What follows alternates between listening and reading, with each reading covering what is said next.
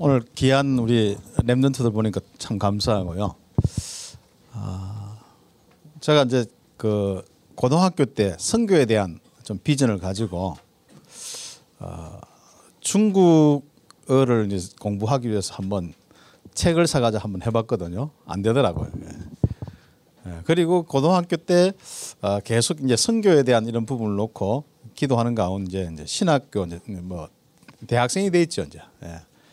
그래서 선교하려고 생각 쭉 하는데 어, 처음에는 세계 선교하려고 신학교 들어갔어요. 예. 그런데 1학년 지나니까 아유 국내 목회해야지. 예.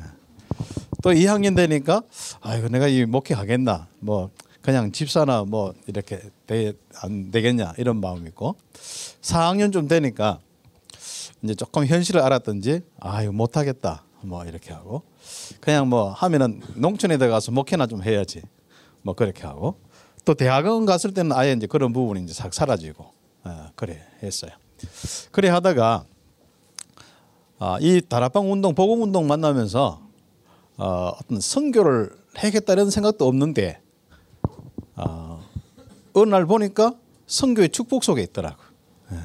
그래서 여러분이 어, 이 귀중한 어, 자리에 있는 이 시간도 그렇지만은 이 다락방 운동, 보고 운동 속에 들어가서 그 흐름 속에 있으면은 당연히 여러분 인생 자체의 열매로 선교가 어, 바로 응답으로 주어지게 되어 있습니다.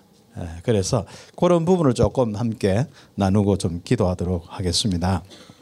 뭐 특강 하면은 그참 시간이 한정된 시간에 다 이야기하지는 못하지만은요.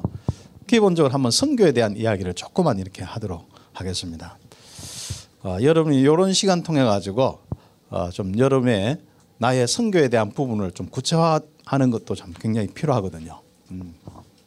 제가 그 충주 우리 대학생 여름 선배들 집회가 있었거든요.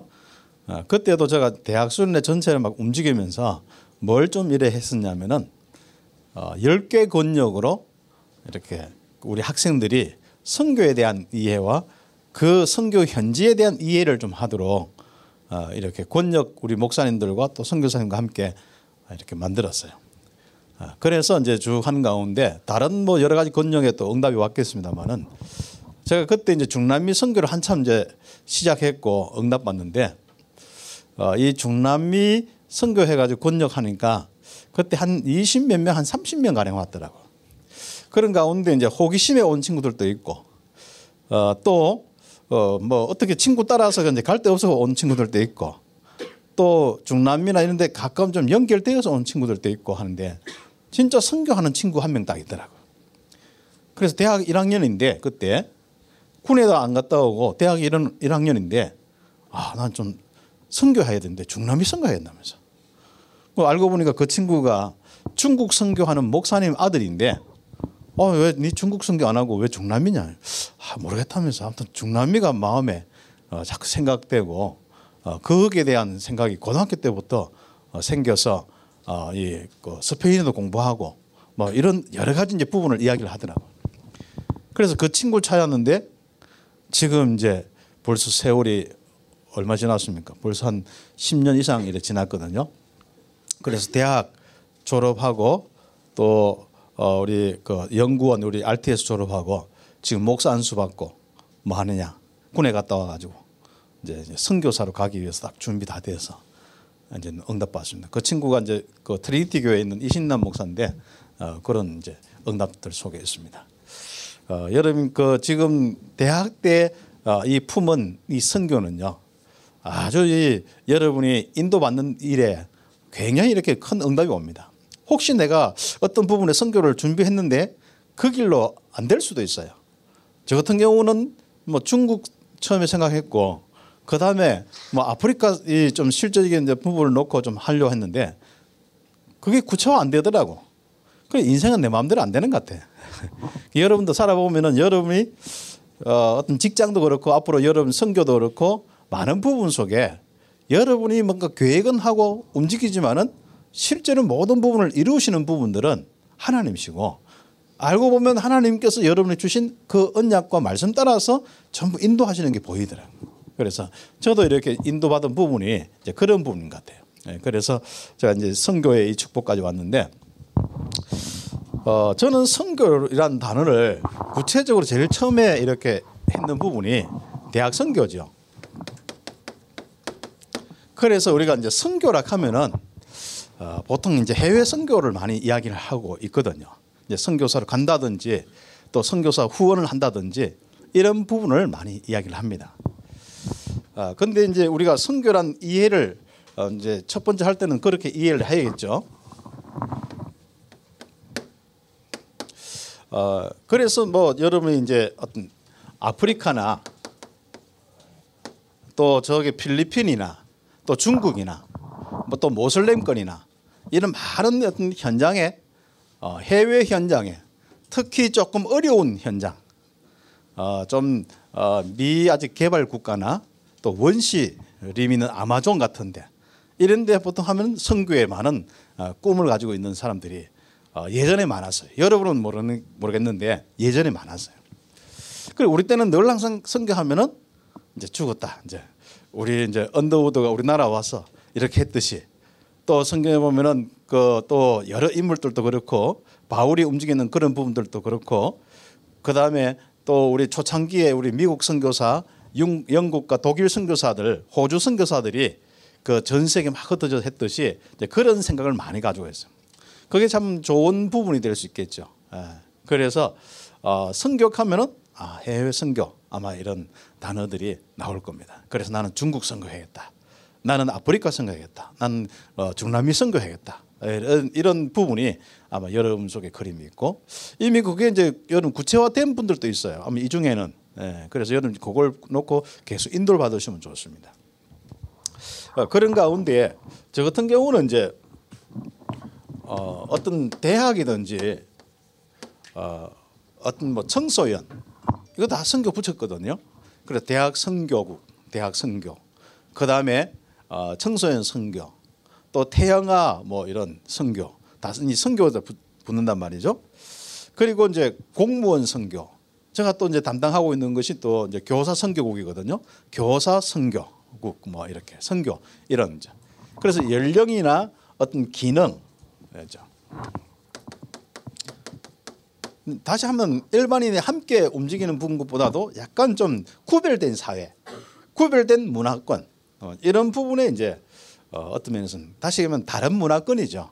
어, 일반 문화권이 아니고 약간 어, 이 대학 같은 경우도 어, 일반 어른들과 뭐 아이들 같이 있는 가정 문화권이 아니고 다른 문화권 약간 어떤 그 그들의 또래 집단의 이 부분을 놓고 뭐 이런 부분들도 다 이제 선교에 대한 부분을 사용하고 있습니다. 예, 그래서 이 선교라 하면은 어, 이런 이런 걸 많이 생각할 수 있는 어, 부분이 될 수 있겠죠. 예. 그러면서 그이 어, 선교에 대해서 어, 사람들은 많은 우리 사람들은 어, 이것은 이제 복음 가지면은 한 번쯤은 이제 그 교회 목회자들에게 어, 말씀을 듣는데 선교에 대한 이 사명을 듣게 돼 있죠. 예. 그리고 어, 또 선교사님들이 와가지고 선교 포럼 하면서 굉장히 거기에 대한 또이 어, 은혜를 받고 축복을 받으면서 뭘 하냐면 거기에서 이제 콜링을 받는 그런 사람들도 있어요. 그래서 여름 이번에도 선교 대회 22차 하는데 아마 여기 여름 스태프들도 있을 거고 두기호 팀도 있을 거고 그러니까 기도조죠. 그 다음에 또 우리 귀한 랩런트들이 이제 각 교회 파송된 선교사님들 와서 포럼 할 때 포럼도 듣고 할 겁니다. 아, 그렇게 할 때 여러분이 굉장히 많은 이런 부분 속에서 자신의 이제 선교의 축복을 좀 누리게 되는데 거기서 성경에서 말씀하시는 주님의 명령. 그래서 이런 단어들이 이제 선교라 할때 뭐 포괄적으로 뭐 여러 가지 이제 있습니다만은 이런 단어들이 이제 우리 속에 머릿 속에 와 있습니다. 예. 아 이건 주님의 명령이다. 내가 지상의 명령이다. 우리 때는 그런 마음 가지고 이건 막 최고의 명령이고 최고의 사명이고 그래서 저 같은 경우는 목사 위에 선교사가 있는 그런 생각을 가지고 있었어요. 예. 그래서 지금은 다락방은 또 참 많이 역전됐어. 이 해외 선교사님들이 처음 이제 한국에 와서 이제 목사님들에게 또 이렇게 메시지 듣고 또 훈련 받고 하거든요. 근데 예전에는 선교사님이 아무튼 한국에 와서 다 영향을 주고 메시지하고 선교 훈련 시키고 뭐 전도 훈련 시키고 이런 분들도 많았어요. 그만큼 좀 뛰어난 분들이 이 그 이 응답받는 아, 이런 부분이 이제 선교의 부분이고 이것은 마태복음 28장 18절에서 20절에 아, 이건 모든 민족에게 가서 어, 제자 삼으라는 이 주님의 명령을 딱 받는 아, 이런 부분이 이제 사실상 여러분 복음 알고 난 다음에 그 다음에 여러분 은혜가 오는 것이 바로 그런 부분이거든요. 그 다음에 이제 우리가 마가복음 16장 15절에서 20절 지금 이제 치유의 시간표인데 만민에게 가서 치유하는 아, 치유의 이 응답들을 놓고 어, 우리가 또 주님의 명령을 좀 기다리고요. 그 다음에 요한복음 이제 21장 어, 15절에서 20절 우리 렘넌트들 세우는 최고의 썰밋 전도의 이 축복 어린 양을 먹여서 바로 그 현장과 앞으로 오고 오는 현장을 살리는 어, 이런 부분을 좀 가지고 또 명령을 받는 그런 부분이 있습니다. 예, 그래서 이런 많은 예 부분을 놓고 이제 먼저 좀 생각을 해볼 필요가 있고 어, 이런 명령은 사도행전 1장 8절에 결국 나의 현장에서부터 나의 땅 끝까지 이게 선교입니다. 예. 그래서 선교라 하는 것은 어, 결국 여러분 자신에게서부터 어, 응답이 오죠. 어, 그러면 어디까지 가느냐? 땅 끝까지 갑니다. 이 말을 여러분 마음속에 잘 좀 새기셔야겠습니다. 보통 지금까지 선교를 하면은 그 선교에 있어 가지고 어, 부분이 뭘 좀 많이 생각하냐면 사역 일적으로 많이 생각합니다. 그래서 내가 성격하면 가서 뭘 행위를 하고 이런 부분을 하는데 이 개념을 우리 다락방 랩런트들은 조금 약간 버려야 됩니다. 선교 사역은 주체가 하나님이시고 성령이 인도하는 주 사역입니다. 주 사역인데 우리는 쓰임 받거든요. 쓰임 받는데 알고 보면 응답입니다. 다시 이야기하면은 어, 선교란 뭐냐? 나의 응답을 어디 세계화 시키는 거예요. 나의 응답이 쭉 지속되는데 그 과정 속에 뭐가 있습니까? 다른 문화권이 있는 거예요. 예. 내 인생을 살아가는데 내가 어떤 직장과 이런 부분 속에서 부딪히지만은 또 하나님께서 나를 인도하셔서 다른 문화권에 다른 언어권에 이런 많은 이런 부분을 보고 또 연결도 시켜주십니다. 거기서 이제 오는 응답들이 선교죠. 예, 그래서 어떤 여러분은 전문별로 여러분 선교에 대한 생각을 할 수도 있고 한국과 전 세계 그 다음에 아예 해외 현장 뭐 선진국이든 후진국이든 그 현장에서 복음이 없는 나라 그 다른 문화권에 가서 복음 전하겠다 이런 마음들도 있겠죠. 그러나 항상 여러분이 다락방 운동은요 일 중심이 아닙니다. 현장에 막 전도해야지 캠프 해야지 또 현장에 가서 내가 막 이렇게 제자 키워야지 이런 마음은 참 좋지만은 실제로 그것만 중심이 있으면 안 됩니다. 그래서 우리 마음 속에는 항상 이 주님의 명령인데 그 나의 일곱 가지 신분과 권세 자체 속에 벌써 성교가 들어가 있다는 거. 나의 응답으로서의 성교입니다. 그러면 그 시작이 뭘까요? 이 일곱 가지 신분과 권세의 시작이 그리스도를 영접하는 것이지만은 이 그리스도를 영접하면서 바로 여러분에게 주어진 신분 권세가 있는데 그 신분 권세가 여러분에게 드러나요. 여러분의 현장에 드러나고 여러분 삶과 여러분 만남과 앞으로 딴 것까지 여러분이 그 신분 권세가 드러나는데 그것을 보고 다락방이라고 이야기하죠. 이게 바로 사도행전 2장입니다. 그래서 다락방이라고 할 때 여러분 다락방 단체를 이렇게 생각하는 것도 좋습니다만은 원래 사실상 다락방이란 부분은 사도행전 2장을 이야기하는 겁니다.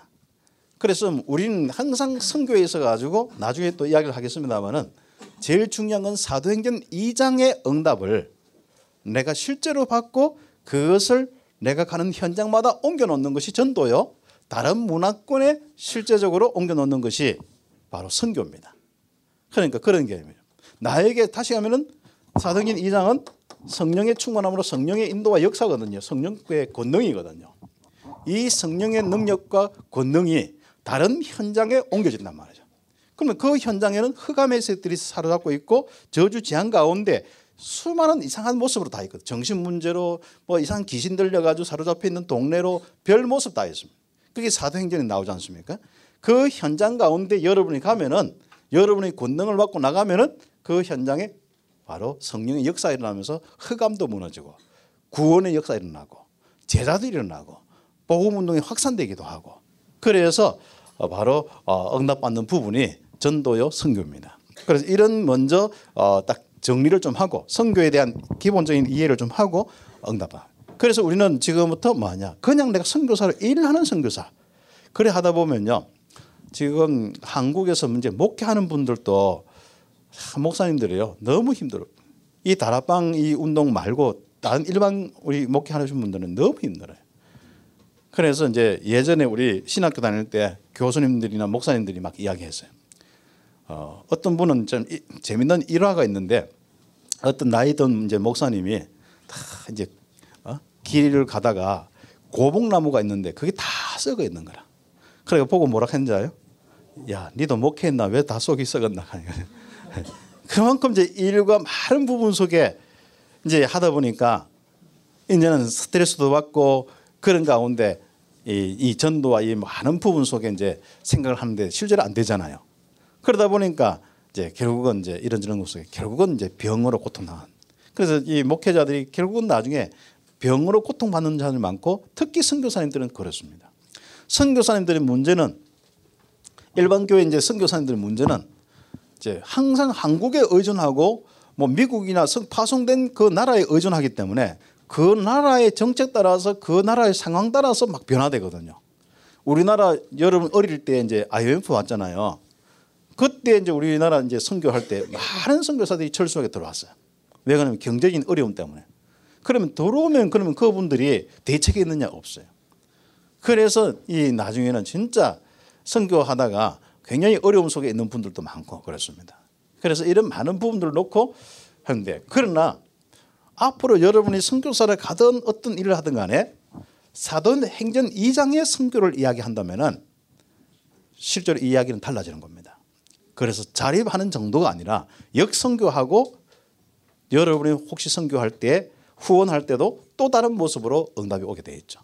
그래서 우리는 꼭 중요한 것은 선교하면은 어떤 일, 사역, 해외 간다 이런 그 개념들을 없애버려야 돼요. 그리고 여러분이 사도행전 2장의 응답의 흐름 속에 아, 그 여러분이 실제로 성교를 발견할 수 있는 아, 이런 축복이 좀 있어야겠습니다. 그래서 저 같은 경우는 이제 이런 부분을 가지고 다락방 운동을 통해서 참된 선교하는 선교 여정을 이제 언약의 영이죠. 저는 이제 목회도 하고 뭐 이렇게 하지만은 특별히 94년부터 여러분 선배들 대학생들부터 시작해서 같이 쭉 함께 대학 선교를 이렇게 왔습니다.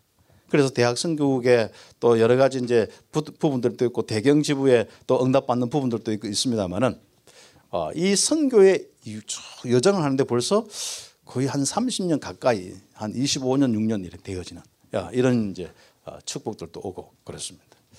그러면 여기서 뭘 이야기하냐면은 여러분 복음을 받은 이상 여러분 인생은 선교의 여정입니다. 언약의 여정입니다. 거기에 대한 확신이 있어야 됩니다. 내가 어디서 선교할까 이런 고민은 이미 졌는 거예요. 이미 여러분은 바로 신문 자체, 권세 자체가 선교이기 때문에 인생 자체가 선교의 여정으로 가게 되어 있습니다. 여러분이 있는 그 태도들을 벗어나게 되어 있단 말이죠. 나의 그 한계에 있는 그 문화, 나의 환경 여건 그렇죠? 우리가 보면은 꼭뭐 진짜 이 딱그 테두리 틀 갇혀서 있는 거기서 불신자는 거의 살다가 가거든요. 그 예전 같은 경우는 어떻게 살았냐면 어떤 아줌마가 그 동네에 태어나 가지고 옆 동네에 이사 가서 평생 옆 동네 남자하고 살다가 죽는 게 옛날 그 틀이었거든요. 그럼 요즘에는 또 틀들도 여러 가지 틀이 있는데 그렇습니다. 그러나 거기에서 모든 그게 이제 운명이라 하죠. 사주팔자 운명이라 하죠. 거기서 저주 재앙도 있고 다 있는데 여러분은 그 완전히 벗어나서 여러분 인생 자체가 바로 성경의 여정입니다. 예. 그 길을 가고 있습니다. 여러분 좋든 안 좋든 간에 이제 그 길을 가게 되어 있습니다. 그런 증거들이 일어나죠. 그런데 틀림없이 성교의 여정에 아주 중요한 어, 이 시작이 있습니다. 그 시작이 아까도 이야기했습니다만은 어, 사도행전 2장의 마가다라방의 언약입니다. 그래서 우리가 꼭 지금 집중의 시간표 속에서 언약 잡고 기도해서 사도행전 2장에 모든 문이 열리고 성령의 권능을 힘입고 제자가 일어나고 전도 선교에 응답받는 이런 인생으로 앞으로 인도받게 되어 있습니다. 그렇죠. 이게 이제 선교 여정 아주 중요한 부분입니다. 그 지금 내가 대학에서 훈련받고 있는 이것이 내가 지금 우리 대학 수련회와 또 선교 대회와 이런 많은 부분 속에 스텝하고 하면서 훈련받고 함께 기도하는 이것이 뭡니까? 전체적으로 사도행전 2장의 응답 속에 있는 거예요. 예. 그래서 이 사도행전 2장의 응답 속에 있으면은 여러분 틀림없이 세월이 가면은요 어떤 사람은 서서히 자연스럽게 서서히 어떤 사람은 어느 날 그렇죠. 어떤 사람은 또 서서히 하다가 어느 날 딱 응답이 오기도 하고 그 어떤 친구들은 갑자기 어떤 선교 그 우리 축제나 예를 들어서 또 이번 뭐 우리 어 세계 대학 수련회 때 선교에 대한 부분 속에서 굉장히 선교에 대한 이 축복을 누릴 수 있는 이런 시간도 있고 많습니다. 그리고 여러분 이제 앞으로 이 다락방 운동 속에서 여러분 지교회든지 이런 많은 시스템 속에 있지 않습니까? 이런 많은 부분이 이 응답의 시간표이죠.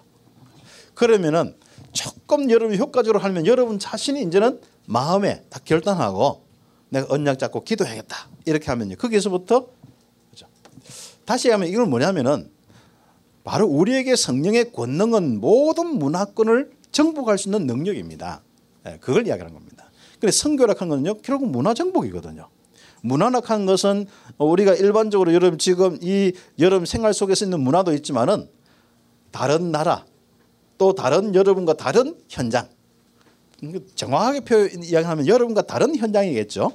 그 다른 현장에 가서 바로 이 사도행전 2장 성령의 역사가 일어나는 겁니다. 여러분 인생은. 다시 하면 여러분 인생은 성령의 역사가 일어나면은 가는 곳마다 성령의 역사가 전달될 수밖에 없습니다. 그래서 여러분 지금부터 이제 여러분이 영향 받는 사람이 아니라 영향을 주는 사람. 다시 하면 영향 주는 정도가 아니고 여러분 가면 그냥 흑암이 꺾어지고 그 현장이 변화되는 모든 것을 살리고 변화시키는 그 주역이 바로 이 사도행전 2장.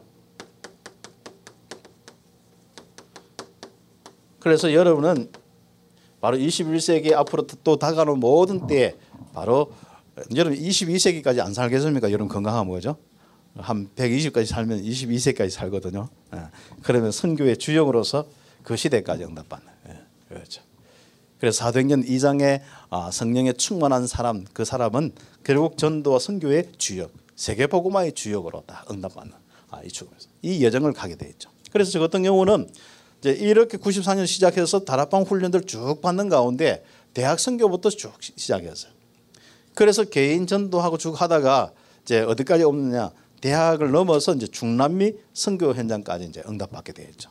그래서 중남미 현장 가니까 야 참 거리가 멀더라고. 네. 저는 중남미 선교할 때 왜 시작했는지 알아요?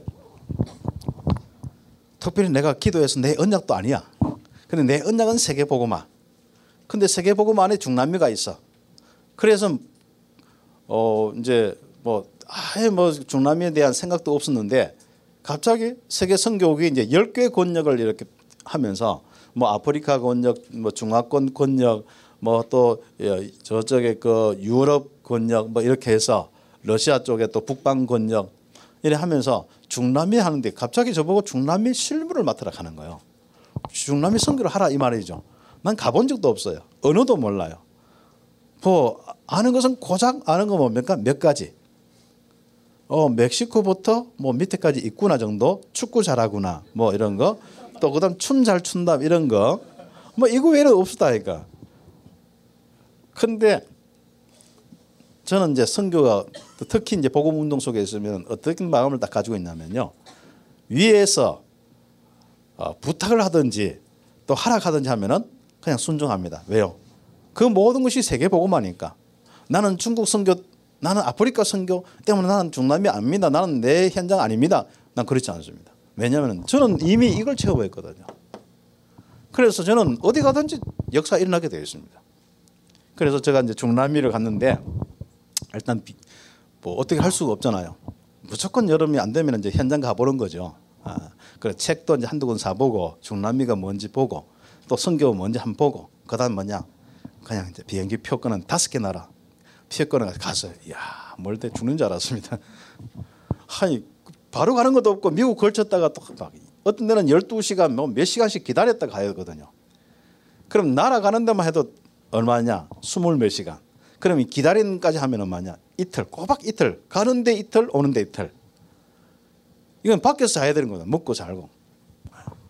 이 이제 그러면서 이제 그 중남미에 또 가서는 뭐하냐? 가서도 또 선교 현장 갔는데 어떤 현장은요. 열 몇 시간 버스 타고 가는 건 기본. 스물 몇 시간, 스물네 시간 타는 건 기본. 칠레 같은 경우였죠. 몇 시간까지 타봤느냐?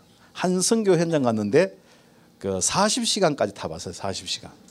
버스만 비행기로 날아가서 다시 타고 그것도 이제 칠레 뿐따 아이레네스라고 제일 끝에 끝 동네 이제 뿐딱한 건 제일 그 끝이거든요.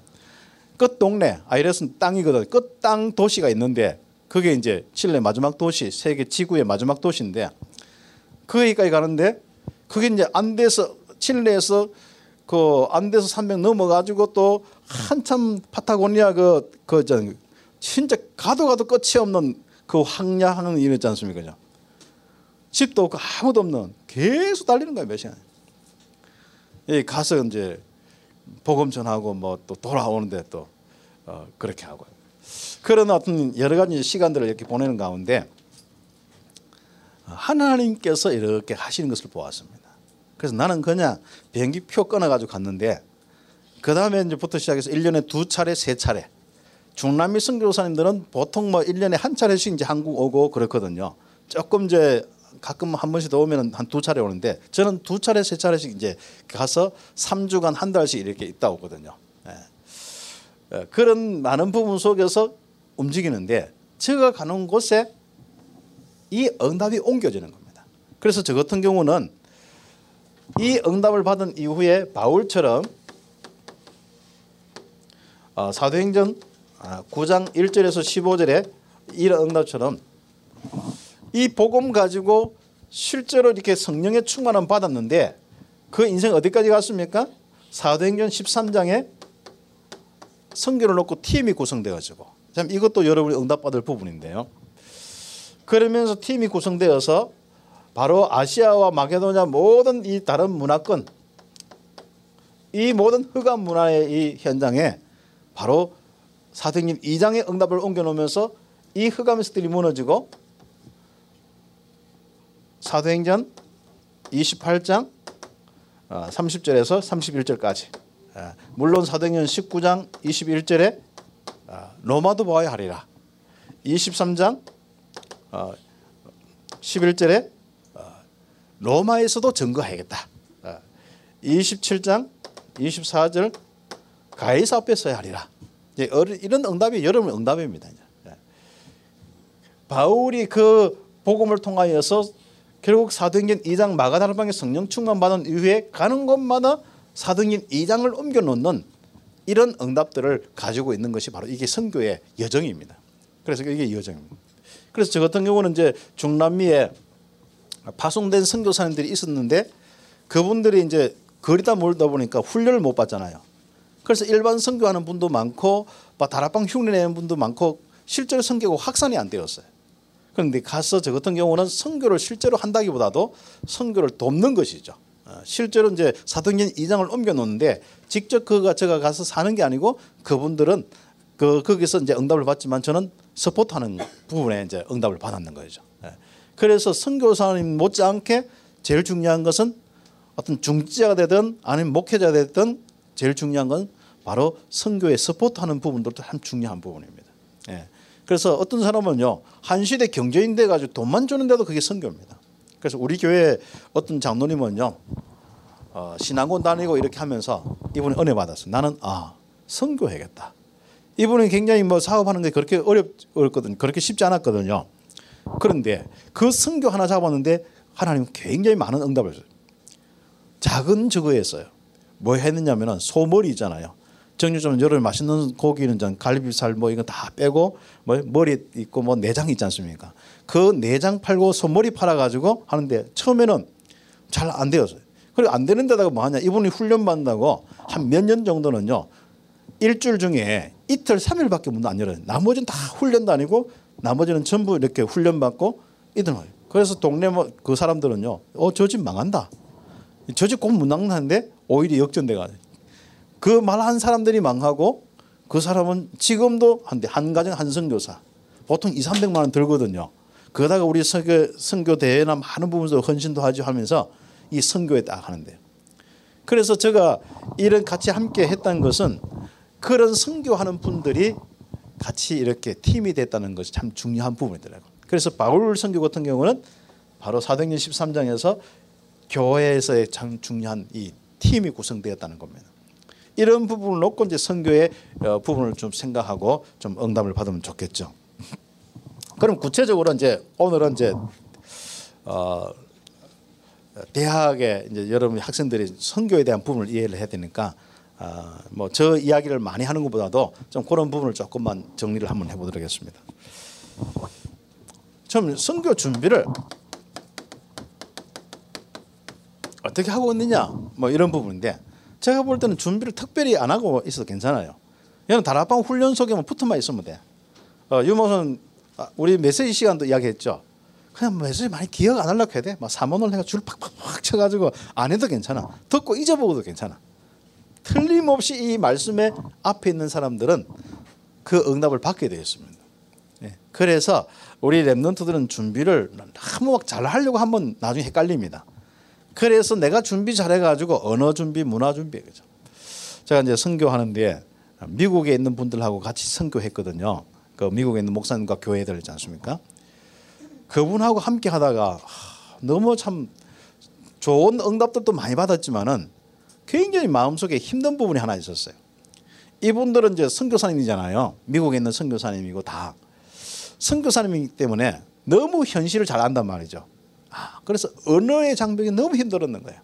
그래서 언어를 제대로 해가야 된다. 이 소리를 어, 성교에 대해서 포럼 중남미 성교에 대한 포럼을 하는데 거의 한 시간 그 한 반 정도 하는데 한 시간 이상을 언어에 대한 이야기를 가지고 가더라고.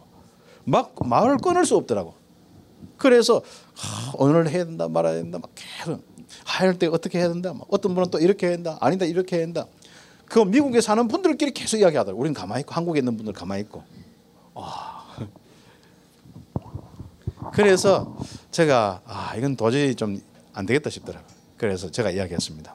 조용히 아, 우리 미국에 있는 분들은 조용히 이제 미국에 중남미를 놓고 하시고 우리 한국에서는 또 한국대로 중남미 하고 서로가 이제 조금 협조하고 함께 할 것만 도와주고 그렇게 합시다.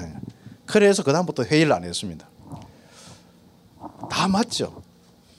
필요한 부분이 굉장히 많습니다.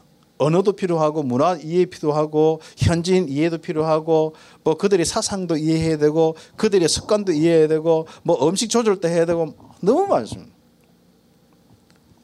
저는 이거 하나 가지고 끝나더라고. 예. 하나님이 필요하면은 필요한 대로 다 붙여주시고 인도하시고 통역자도 붙여주시고 언어가 안 되면은 또 가서 뭐 못 먹은데 그렇죠. 제가 그 어, 뭐든지 잘 먹는데 참 이게 어떤 면은 혐오 음식 같은 잘 못 먹어요. 어, 이제 개고기도 굉장히 늦게 이렇게 배웠고 어, 지금도 뭐 찾아다니면서 먹는 편은 아닌데 뭐 누가 사주면 먹는데 어, 우리 오히려 우리 대학생들이 여, 여 대학생들이 어떻게 개고기를 좋아하가 같이 먹으러 가자 하고 막 그랬대. 아무튼 좋아요 아무튼.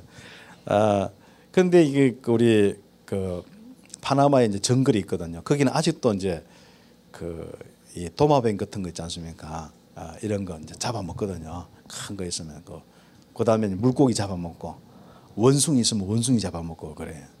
그래서 갔는데 어, 우리 현지인들이 이번에 오면은 아무튼 아무튼 목사님 책으로 대접하겠다 하는 거예요. 뭔 그러니까 한번 오시라 갔는데 우리가 보통 보는 그 우리 찜통 같은 거 바게스 같은 거 들고 있잖아요. 들은 거. 그다가 뭘 있는데 사람 머리 같은 게 있는 거예요. 팔다리가 있고 보니까 원숭이래요, 원숭이. 그 원숭이 딱 잡아가지고 이제 한마디로 이제 그 다 이제 해체하려고 하고 있는 거죠. 그 근데 그 어느 날 요리가 나왔어. 하, 이걸 먹어야 되냐, 먹어야 되냐. 하, 주는데 안 먹으면 그렇잖아요. 일단 먹기로 했어요. 근데 어떻게 아무튼 그 노린내가 많이 나는지 막 그다가 또 양념을 얼마나 했는지 진짜 막 못 먹겠더라고. 그것도 튀겼어. 얼마나 질기고 딱딱한지 막 걔들은 얼마나 잘 뜯어먹는지 몰라요. 최고 열리락 하면서 막 몇 개 먹다가 억지로 먹는 척 하다가 하는데 어떤 간 우리 그 어떤 여자 권사님 뭐 기겁해가지고 그때부터 영적 문제 와가지고 와 원숭이면 뭐 이야기하면 도망가는 거거든요. 음. 근데 이야기 근데 문제는 원숭이 잡은데 뭐 팔 다리 이런 건 다 주는데 원숭이 어릴 때 제가 듣기는 원숭이 고기 뭐 동남아 가면은 고를 쫙 갈라가지고 고를 빼먹는데 그게 그래 좋다는데 근데 그게 없어. 야 그거 어디 갔냐 하니까 자기들이 다 먹었대. 나쁜 놈들하고 욕을 했는데. 예. 예. 그래서 우리가 그런 부분들도 복음 가지니까 다 넘어설 수 있더라고. 예. 그래서 뭐 우리가 만약에 이제 어, 원숭이 잡아먹으면 안 된다. 뭐 그런데 우리가 뭐 그럴 필요는 없잖아요. 그러나 그런 문화권이 있으면은 할 수 없죠. 어떤 데는 그 선교 현지에 옛날 책 읽고 이렇게 이야기 들은 데 있는데 어떤 그 현장에는 최고 대접이 뭔지 알아요? 돼지고기를 이렇게 삶아가지고 그 돼지고기를 삶아가지고 바로 주는 게 아니고 그걸 묻어 놓는데 진흙에 이렇게 해서 쫙 묻어 한 며칠이고 아무튼 계속 묻어 놓는 거야. 더운 지방이니까. 그러면 거기 뭐가 생기겠어요? 아, 생겨요 아무튼. 아. 구덩이 생기는데 그걸 다 가져다가 요리해서 주는 게 그 최고의 대접이라. 아. 여러분 성격하면 그런 생각들을 그러면 저는 아직 그거 먹을 용기가 없는데 주면 먹어야지 어떻게 하냐 그죠? 앞으로 21세기 최고의 식품 중에 하나가 어, 그런 어떤 그 곤충류하고 그런 부분인데 네. 자 저는 과연 그러면 그런 음식을 먹어야 되냐 말아야 되냐 뭐 이런 거지 않습니까? 저에게는 그렇게 문제 안 되더라고요. 네. 그래서 준비는 다른 준비보다도 62가지 138 가지고 62가지의 응답을 받으면 그게 최고의 준비입니다. 그러다 보면 여러분은 이미 그 준비하고 있는 부분이죠. 네. 그렇죠. 그래서 저 같은 경우는 이제 이 다락방 훈련 속에 이 흐름 속에 있으니까 그리고 거기에 따라서 이제 어 중요한 언약 따라서 렘넌트와 이 선교에 대한 부분을 가지고 있으니까요. 그 응답을 받게 돼 있더라고. 그래서 저는요, 우리 그 다락방 운동에서 세워진 이 참 그 많은 조직들 있지 않습니까? 여러분 그걸 한번 연구해 볼 필요가 있습니다. 거기서 여러분 그 조직들을 보면은 여러분 응답받을 부분이 많습니다. 예. 그런 가운데 여러분이 만약에 선교의 부분이 있으면은 여러분 좀 선교 총국하고 조금 한번 어 이렇게 함께 좀 연결되어서 응답받는 옛날 선교는 어른들만 이게 선교 총국에 모였는데 지금은 랩런트들이 많이 이렇게 함께 할 수 있습니다. 그래서 초중고 같은 경우는 우리 그 아이들 선교 인턴십에 차세대 선교사 해 가지고 이제 응답을 받고 아마 그 출신도 또 있을 거예요. 그래서 여러분 우리 초중고 아이들 같은 경우는 그쪽으로 좀 인도하는 필요가 있고요. 또 우리 그 대학생들 같은 경우는 기도조 이제 두교고 기도조 모임해서 어 우리 한 선교사님과 연결되어서 어 평생 기도하면서 선교의 이 응답을 받는 이런 시스템도 있거든요. 그래서 어릴 때부터 벌써 그 선교에 대한 가슴을 가지고 실제인 걸 보고 선교하는 건 이건요 시간적으로 이야기입니다. 시간과 여름의 힘을 가지고 한 사람은 선교를 일만 할 수 있는데 이걸 미리 본 사람은 백을 그렇죠. 그러니까 백년을 앞서고 백배의 축복을 먼저 받을 수 있는 부분이 그런 부분이죠. 그래서 우리 여러분 시스템 속에서 먼저 이 하나님의 역사 사도행전 2장의 응답을 본다는 것은 굉장히 참 중요한 이런 축복이죠. 그래서 이 흐름 속에 놓치지 않고 응답받고 이 흐름 속에는 훈련도 있어요. 그래서 지금부터 다락방의 훈련을 여러분 합숙 일반 그 여러분 그 대학에서 훈련도 있습니다만은 대학 훈련과 함께 합숙부터 시작해서 다락방 전체 훈련들이 있습니다. 또 훈련들은 합숙의 훈련이 있지만은 또 신학원이나 이런 여러 가지 훈련들이 있거든요. 이 훈련 속에서 실제로 한번 같이 흘러가 보시면 좋습니다. 그러면 어느 날 보면은 여러분 인생 자체가 바로 땅 끝까지 정인되어 있습니다. 네. 왜요? 하나님의 방법이 성령의 비밀입니다. 그래서 예수 영접할 때 돈을 확 주는 게 아니고 성령을 선물로 주었습니다. 선교하라고 명령해 놓고는 성령을 선물로 줬습니다. 돈 있으면 금방 그참 쉽거든요, 요즘에. 그래 돈만 뭐 예를 들어서 하나님이 영접했을 때 선교하라고 갑자기 막한 어 진짜 한 1조를 딱 줘버리면 1조만 있으면은 뭐 선교 다 하겠는데 그렇죠. 1조도 필요 없어. 우리는 한 천억만 있으면은 선교를 조금 재밌게 할 수 있을 것 같아. 그런데 이제 이 돈이 없어 못하는 게 많거든요. 저는 안 그렇습니다. 지금까지 돈으로 해본 적이 별로 없습니다. 하나님은 성령의 역사 속에 경제와 모든 인력 다 따라오게 되었습니다. 그렇죠. 제가 이제 이렇게 훈련 받으면서 중남미를 하게 되는데 중남미 현장 가니까 너무 멀잖아요. 그리고 우리가 가서 훈련시키도 그렇고 또 선교사님 훈련시키는 것도 한계가 있고 그래서 이제 그때 기도한 부분이 제자였습니다. 늘 항상 우리 대학에서 제가 훈련시키고 훈련 응답받은 부분이 제자거든요. 그 여러분이 이제 단계별 훈련이잖아요. 그 단계별 훈련들 전부 그 제가 이 응답 받으면서 구체화시키고 하나하나 해서 대구에서 응답 받은 것이 지금 이제 세계화 전국화되고 세계화되고 있거든요. 이게. 이런 부분이 바로 저가 하나 분명한 것은 이겁니다. 내가 받은 신분군세는 나의 현장을 변화시키고 세계를 변화시키고 있는 겁니다. 돈으로 변화시킨 게 아니고 이 비밀로 모든 응답을 받을 수 있는 겁니다. 그래서 우리가 훈련이라는 것은 결국 뭐냐 합숙을 하면은 위드하게 돼 있고 위드하면은 바로 성령 충만과 권능이 오게 돼 있죠. 그럼 틀림없이 여러분 선교의 이 축복의 대열 속에 응답받게 되어 있습니다. 예, 그래서 여러분 좀 현장의 시스템 속에 있고 지교회나 전도학교 시스템 속에 있고 그 다음에 또 뭡니까 신학원과 이 합숙의 응답의 흐름 속에 있는 것이 참 중요하고 그러면서 이 흐름 속에 이제 여러분이 선교회 때문에 각 여러분이 원하는 선교에 그 필요한 대로 선교국이 있고 그 선교국이 없으면 여러분이 만드시면 되고 예, 그 응답 받으면 됩니다. 네, 그렇죠. 네, 그런 축복들이 있고 그래서 이제는 이 준비는 결국은 어떤 부분이냐면은 이렇게 하다 보면은 여러분도 모르게 삶 서밋에 응답받는 거죠. 예. 그래서 이번에 메시지 꼭 여러분 평생 기억하셔야 됩니다. 항상 기억하시고 묵상하셔야 돼요. 물론 이제 유 목사님은 우리가 제가 20몇 년 동안 대학 수련회 참석하면서 항상 이번 메시지 정말 중요하고 꼭 기억하라 하는 것이 벌써 한 스물 몇 번째 된 겁니다. 이제. 예. 그래서 근데 이번에 메시지는 확실히 딱 여러분 기억하시고 응답 받으셔야 됩니다. 예. 삶 서밋의 응답으로 딱 여러분이 다서 있으면 됩니다. 음. 그러면 삼 서밋은 뭘까? 성교에 있어가지고 삼 서밋은 글로벌 인재입니다. 글로벌 인재. 그것도 복음적 글로벌 인재. 예. 복음을 가진 여러분이 바로 이 시대에 영향을 주는 사람 그리고 세상을 살리고 리드할 수 있는 사람 바로 글로벌 인재가 되어야 됩니다. 여기는 글로벌 인재는 뭐 갖춰야 될 부분이 많습니다. 그래서 일반적으로 불신자들이 글로벌 인재할 때 뭐 그런 내용들이 많습니다. 한번 찾아보시면은 그 글로벌 인재 그 기준이나 이런 것들은 여러분 다 아시고 보시면 되고요. 그러면 복음적 글로벌 인재할 때 결국 우리는 요삼 서밋을 이야기합니다. 네. 삼 서밋을 이렇게 응답을 받아 보면은 실제로 여러분이 현장마다 가서 영향을 줄 수 있는 그래서 거기에 바로 하나님 나라의 시스템을 세울 수 있는 아주 중요한 선교의 축복을 누리게 됐습니다. 결국은 여러분 여러분의 이 살고 있는 문화도 변화될 뿐 아니라 변화시킬 뿐 아니라 다른 현장의 문화권까지 변화될 수 있는 이런 부분들도 있습니다. 그렇죠.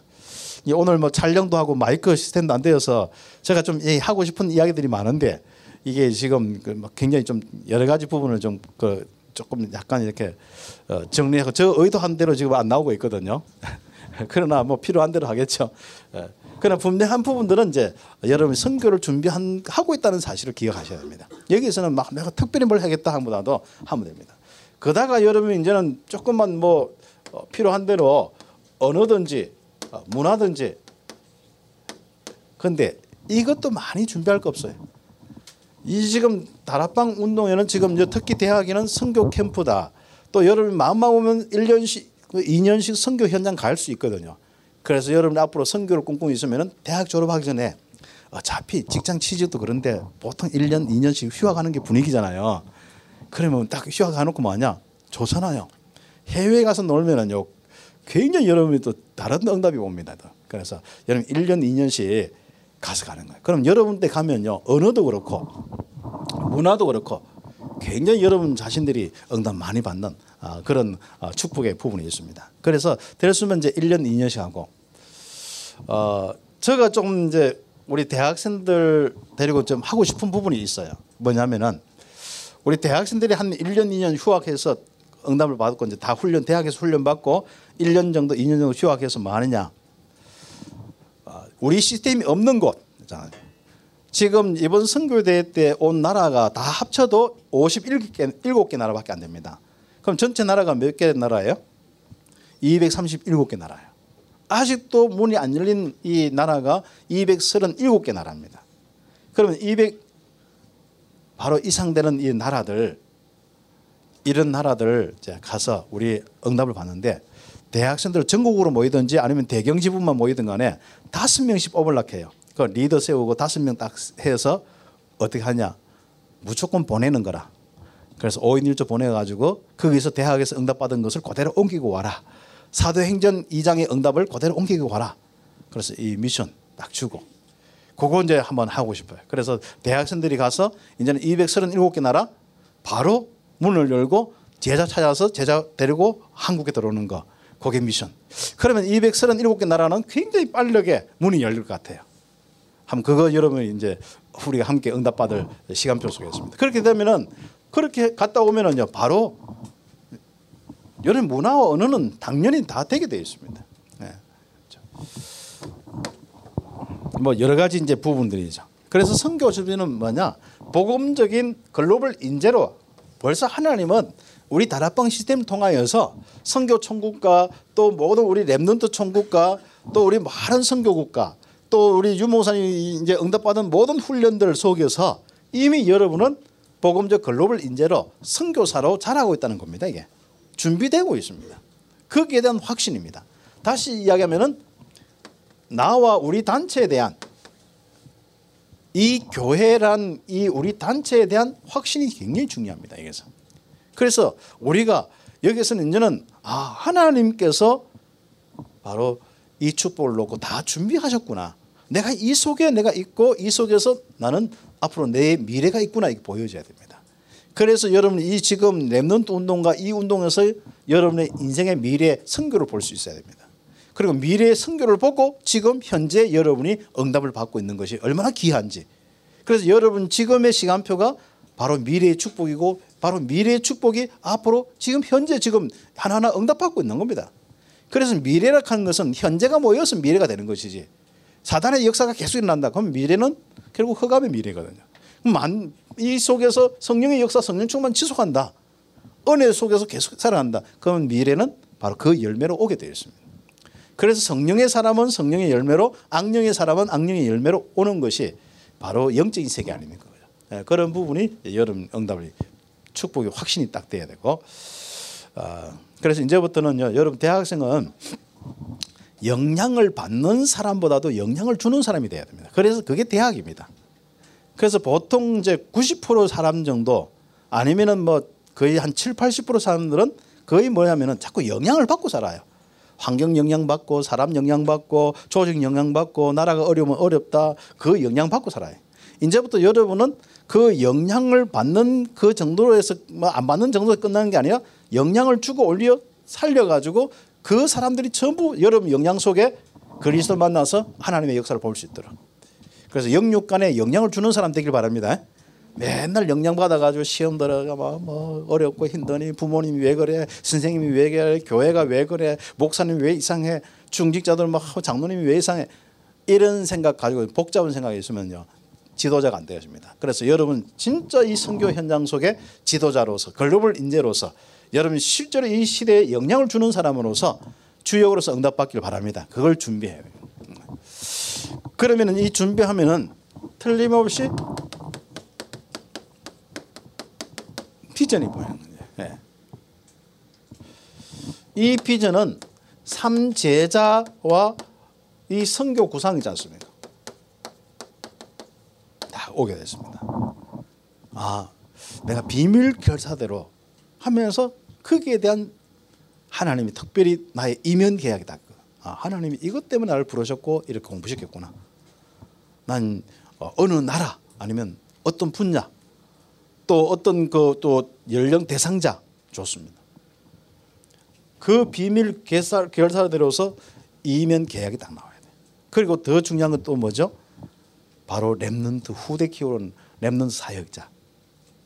그래서 우리는 항상 다락방 운동 참 축복이 뭐냐면은 지금 현재 사역도 제대로 하지만은요 항상 미래를 놓고 똑같지 않습니까? 제가 보니까요 거의 50대 50으로 지금 현재 사역과 현장 살리고 세계 선교하는 현장도 있지만 그 못지않게 또 50은 뭡니까? 우리는 후대를 키우고 후대 Remnant 운동을 하는 거예요. 이게 이제 우리 다락방 운동의 특징입니다. 다른 데는 거의가 이게 한 거의 뭐 90%는 여기 매여 있고 90 뭐 95%는 여기 매여 있고 한 5% 하다 말다 Remnant. 그래서 지금 한국 교회 전 세계 교회 바로 문 다 닫고 있습니다. 왜요? Remnant가 없으니까. 그 Remnant가 자라서 어른 되는데 벌써 다 없어져 버린 거죠. 그래서 여러분은 항상 Remnant 사역자가 여러분 선교에 있어 아주 중요한 구상입니다. 어떤 선교 현지든지 여러분 인생의 어떤 사역이든 간에 항상 Remnant가 참 중요한 부분. 그 다음에 이제 그 우리가 또 한 것은 Holy Mason이지 않습니까? 그래서 제1, 2, 3 RUTC 시대에 여러분 성전 건축하는데 이제는 내용과 시스템도요. 이 사람의 인력의 시스템도 멋있게 만들어야 되고 세계화돼야 되고 또 건물도 세계화돼야 되는 거죠. 그렇죠. 성전 전쟁, Mason 전쟁 아닙니까? 이런 부분을 놓고 나는 경제인이면 경제인으로서 전문인으로서 전문인으로서 나 어떻게 하겠다. 거기에 대한 여러분이 실적인 이 구상을 하는 것이 비전입니다. 어떻게 구상하고 있느냐 이런 부분이죠. 예. 어, 그러면서 이제 어, 우리 랩런트를 우리 모든 부분들은 성교에 있어 가지고 나의 위치가 있거든요. 이건 좀 소명과 관련된 콜링과 관계되어 있는 부분인데 내가 이제 해외 선교사로 부름받을 수도 있거든요. 또 어떤 전문인으로서 내가 해외 가서 텐트 메이커로서 응답받을 수 있습니다. 이런 여러 가지 모델이 있습니다. 그걸 한번 보시면서 여러분의 나의 선교 위치, 예, 그렇죠. 나는 어느 선교의 부분 속에서는 응답받을 거냐. 그리고 이제 우리 중직자로서 산업인으로서 경제를 지원하는 이런 사람들도 있거든요. 또 그 다음에 교회 목회자가 되어가지고 교회가 선교에 바로 센터가 되어서 많은 선교사님을 키워서 보내고 또 선교 현장의 일꾼들을 키워서 하는 거겠죠. 저 같은 경우는 이제 그 선교 센터 이제 후원자의 개념 속에서 선교 센터 아, 이런 개념입니다. 237개 나라 와서 훈련 받을 수 있고 그걸 지원하고 함께 할 수 있는 거죠. 그래서 제가 중남미 사역 하면서 어, 이 축복을 가지고 이제 그 가서 나가 복음 운동하는데 복음 운동이 확산이 잘 안 되더라고. 그리고 확산을 해도 정확하지 않고 옛날 그 사역하듯이 그냥 막 하더라고. 정확한 다락방 운동이 안 일어나요. 그래서 고민하다가 그 거기 있는 선교사님하고 이야기했어요. 한 사람만 한국에서 몇 달만 훈련시켜 보자. 그래서 한 사람을 석 달 오기로 했는데 이제 그걸 못 하고 40일 정도만 2년 어, 동안 하고 또 3명을 또 계속 또 하면서 지금까지 이제 7차 이래 하면서 뭐 했느냐면은 거의 작년에는 85명, 올해는 한 75명. 뭐또 어, 다른 쪽에 좀 분리해가지고 하기 때문에 한 75명. 지금 현지 제자가 선교대에 나와가지고 40일 동안 목회자와 신학생 또 중직자가 40일 동안 오면서 집중 훈련 받는 겁니다. 말 그대로 이제 40일 집중 훈련만. 이런 시스템들이 바로 저가 찾은 선교입니다.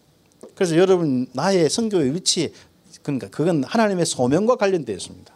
예. 이런 마음도 있겠죠. 나 해외 나가서 선교하고 싶다. 이런 것도 있었어요. 또 뭐 진짜 어떤 면에서는 내가 전문인 내가 대학 선교사로서 내가 대학만 나 들어가서 선교했다. 좀 있었거든요. 그런데 그건 내 마음이고 인생 인도받아 보니까 하나님께서 나에게 주신 이 부분이 있더라고. 그래서 뭐냐 나는 237개 나라 이 대학에 또 그리고 전 세계 이 현장에 바로 일꾼들을 찾아서 세우고 파송하고 거기에 대한 경제와 거기에 대한 모든 이 그 다락방 운동의 전체적인 이 훈련과 응답들을 연결시키는 역할을 하겠다. 이런 마음이 딱 들더라고.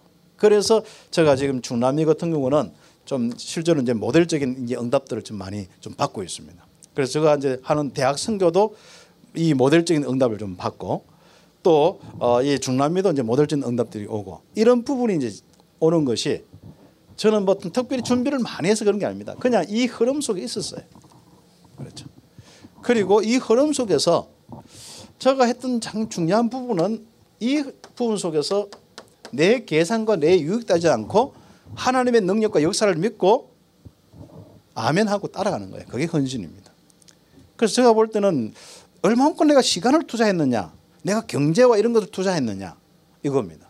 내 이익대로 하지 않고 필요한 대로 어떻게 내가 거기에 대한 좀 응답을 받으려고 했느냐.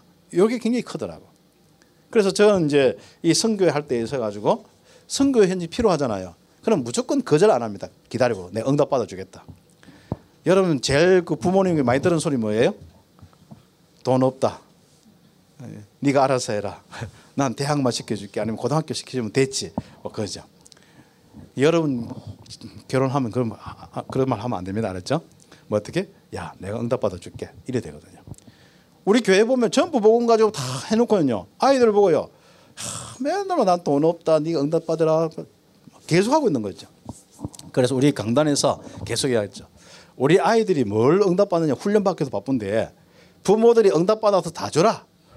안 그러면 부모 사표 내라. 저는요. 이 선교에 있어가 아주 중요한 부분이 그겁니다. 어떤 선교 현재 필요한 것은 분명히 하나님 역사할 거거든요. 저는 기도 제목입니다. 그래서 기도에서 그 선교 현지에 필요하면 신학교 건물이 필요하다 응답받고 또 이제 진짜 여기 오면은 70명, 75명, 80명이 와서 먹고 살면은요 진짜 수천만 원뿐 아니라 굉장히 많이 들어가요. 어떤 데는요 이래저래 계산 따져 보면은 거의 1억 가까이 들어간단 말이죠. 40년 훈련하고 다 뭐. 그럼 어떻게 매년마다 할 수 있겠어요? 우리는 신분권세 응답 받으면 되는 겁니다. 그러나 무조건 저는 뭡니까? 이 헌신에 대한 부분을 놓고 이건 나의 사명이고 이건 내가 응답 받을 부분이다 딱 생각하는 것이 헌신입니다. 내가 막 죽도록 막 하는 것도 아니고 그래서 다 하고 나면 다 남아요. 네. 다 쓰고도 남는다니까. 여러분 전도와 선교와 여러분 인생의 후대 키우는 것은요 진짜 한번 해보십시오. 하나님의 역사를 볼 수 있습니다. 오히려 여러분이 하는 산업과 교회와 모든 축복까지 오게 되었습니다. 저는 그 응답을 받은 거죠. 그래서 선교하다가 저는 교회 축복도 받았고 선교하다가 많은 축복. 특히 이제 대학 선교하다가 많은 응답을 받았고요. 어, 교회 축복을 받았고 또이 어, 선교하다가 또 여러 가지 이제 축복들을 계속 받고 있는 중입니다.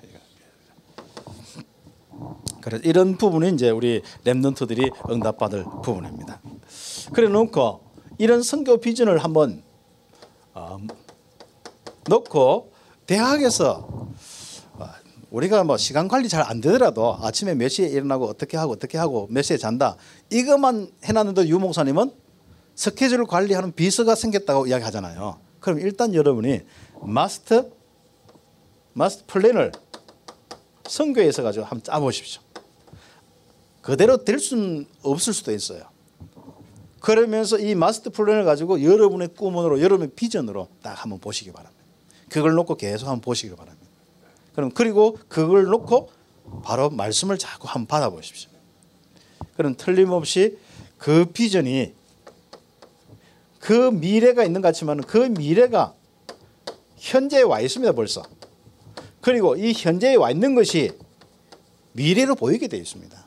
그 유목사님 메시지 하는 게딱 맞다니까요. 그게 진짜 그 부분이에요. 얼마나 이 많은 응답들이 오는지 모릅니다. 그렇죠? 네. 그래서 우리는 갈등할 이유도 없고 그렇습니다. 네. 그럼 이제 시간이 다 돼가는데, 네, 그렇죠. 오늘 제목은 이제 대학생과 이제 선교죠. 제가 키가 표준이라서 그안 쓸게 알았죠. 키가 유 목사님 키 키가 표준이거든요. 그래서 어떤 친구 사람들은 목사님들은 아, 유 목사님 큰지 홍감미 목사님 큰지 옆에 가보는 걸 그렇게 소원하더라고. 갔는데 어떻게 됐겠어요? 아, 아, 모르겠어요. 나 아무튼 네. 내가 조금 더큰거 하기도 하고, 아, 내가 표준보다 큰 기도 하고 표준이고 하기도 그렇습니다. 아무튼 네. 그런데 그 제목은 안 쓰지만 오늘 꼭 여러분 대학생과 선교에 대한 부분을 놓고 좀 응답을 좀 받는 시간인데요. 어, 원래 좀 PPT나 이런 걸 좀 해서 좀, 좀 자료도 뭐 해주고 하면 좋은데 어, 제가 그냥 이번에는 그냥 가볍게 이야기하려고 왔었는데 어, 자꾸 이게 무겁게 이야기 돼가 죄송합니다. 원래는 좀 이야기 몇 가지만 재밌는 이야기 몇 가지만 하고 가려고 했는데 지금 안 되어서 그런데 어, 뭐 결론보다도 메시지는 아니지만은 어, 지금 여러분이 대학 뭐, 뭐, 지금 현재 여러분이 응답은 이제 시간표죠. 어, 현재 시간표. 어, 어. 대학 선교 캠프를 하면서 여러분 선교를 구체화시킬 수가 있습니다.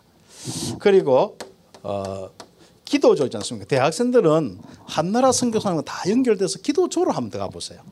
그러면은 거기서 그분하고 그냥 잠깐 한번 뭐 카톡하고 또 선교대에 와서 식사하고 그렇게 하는 같은데 좀 다릅니다.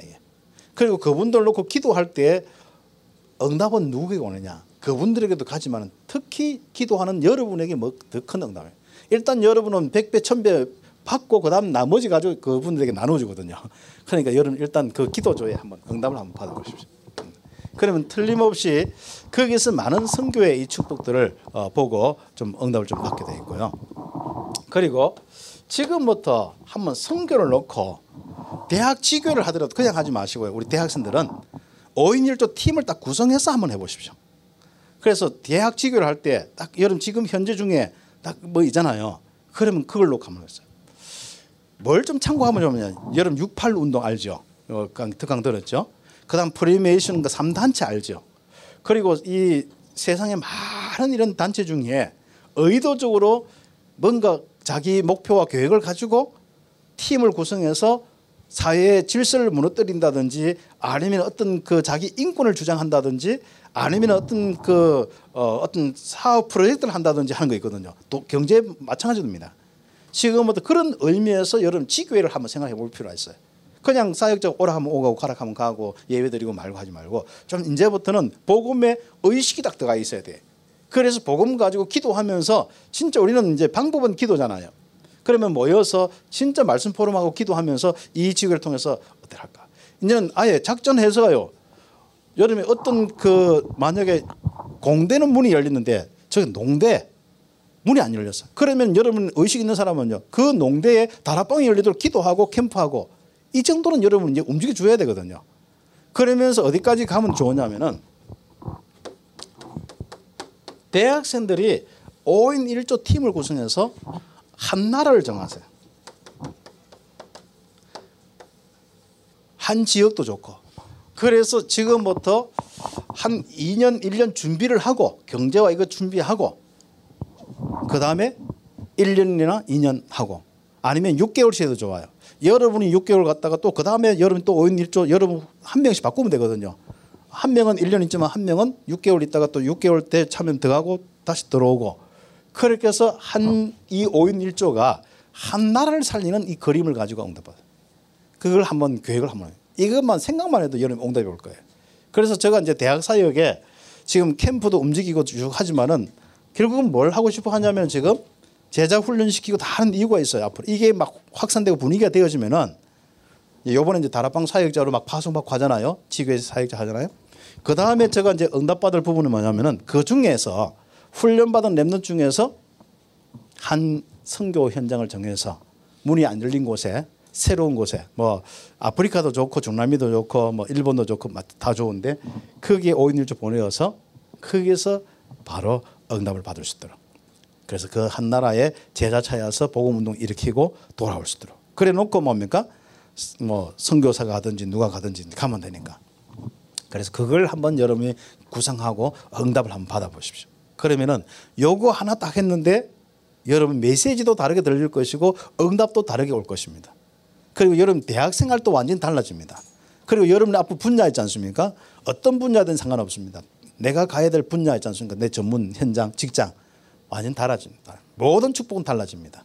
그래서 지금부터 대학생과 이 선교에 대한 이 부분을 놓고 지금도 고민하면서 이 자리에 왔는데 이런 부분을 뭐 다 설명하지 못했지만 이런 부분을 가지고 좀 응답받는 그런 축복이 좀 있기를 바랍니다. 제가 기도하고 마치도록 하겠습니다. 하나님 감사합니다. 우리 대학의 귀한 우리 랩런트들이 어, 선교를 놓고 함께 모였습니다. 어, 여기서 시대적인 선교사가 나오게 하시고 또 선교 후원자가 나오게 하시며 랩런트 운동의 주역들이 나오게 하여 주옵소서. 또 모든 허가 문화권을 바꾸는 문화권 선교사들이 다 나오게 하여 주옵소서. 특별히 이를 놓고 지금 훈련 가운데 있습니다. 날마다 With Immanuel의 축복 누리고 사도행전 2장 마가다락방에 성령 충만한 권능 받는 우리의 삶이 되게 하시고 거기에서 이제 학업의 응답 속에 기능의 summit과 문화 summit까지 응답받는 귀한 Remnant를 되게 하여 주옵소서. 예수 그리스도의 이름으로 기도드립니다. 아멘. 네, 감사합니다.